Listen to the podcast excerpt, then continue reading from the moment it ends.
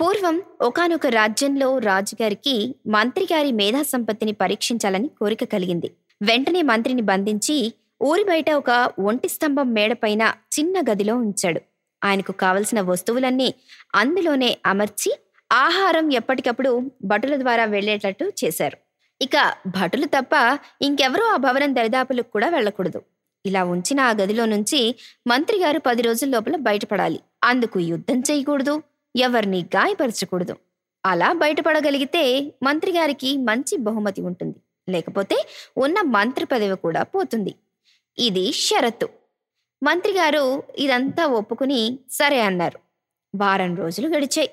మంత్రి గారి భార్య తన భర్తను ఒకసారి చూడనిమ్మని రాజుగారిని ప్రాధేయపడగా ఆయన దయతలిచి సరేనని అనుమతించారు. ఆమె తనతో ఏమీ తీసుకువెళ్ళరాదని ఐదు నిమిషాలకు మించి ఉండరాదని చెప్పారు. అయితే ఆమె దానికి సరే అంటుంది. రాజభట్లు వెంటరాగా భర్తను చూడ్డానికి వెళ్ళింది మంత్రి గారి భార్య. రాజభటులు మంత్రి మీద గౌరవం కొద్దీ గది బయటే ఆగిపోయారు. భర్తను చూడగానే మంత్రి భార్యకు దుఃఖం ముంచుకొచ్చింది.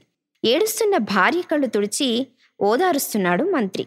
ఏమి తీసుకురాకూడదని షరతు పెట్టారు. అందుకే ఉత్తి చేతులతో రావాల్సి వచ్చిందంటూ కన్నీరు పెట్టుకుంది మంత్రి గారి భార్య. పిచ్చిదానా బాధపడకు. నాకేమీ అక్కర్లేదు కానీ ఒక పేడ పురుగు మూతికి కొద్దిగా తేనె పుయ్యి. దాంతోపాటు ఒక పొడవైన పట్టుదారం నూలుదారం పురికూస నులకతాడు లావుపాటి మేకు ఇవి తీసుకో అంటూ మంత్రి ఆమె ఏం చేయాలో వివరించాడు. ఆమె సరే అని నమస్కరించి వెళ్ళిపోయింది. మర్నాడు మంత్రి భార్య వచ్చి తన భర్త ఉన్న గది తిన్నగా తోటలో కూర్చుంది. ప్రశ్నించిన రాజభటులతో తన భర్త కిటికీ దగ్గరికి వస్తే కనిపించవచ్చునన్న ఆశతో అలా కూర్చున్నానని చెప్తుంది. ఎవరూ లేని సమయం చూసి తన కొంకును కట్టి తెచ్చిన భరణిలో నుంచి పేడ పురుగును తీసి దాని మూతికి కొంచెం తేనె పూసి దాని నడుముకు పట్టుదారం కట్టి కిటికీ తిన్నగా గోడ మీద వదిలింది. ఆ పురుగు తేనె వాసనకు లొంగి ఆ తేనె ముందెక్కడో ఉందన్న భ్రమతో తిన్నగా పైకి పైకి పోసాగింది. అది పైకి పోగానే మంత్రి భార్య పట్టుదారం కొసుకి నూలుదారం కట్టింది. పైన మంత్రి కిటికీ దగ్గరే వేచి ఉన్నాడు.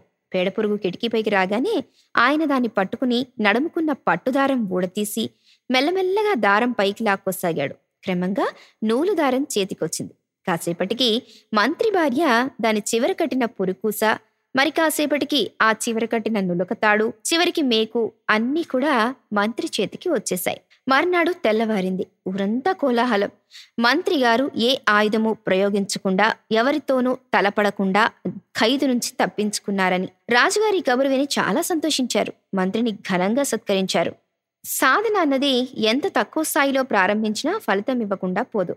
అసలు ఆ మాటకొస్తే సాధన ఎప్పుడు మెల్లమెల్లగానే మొదలుపెట్టాలి.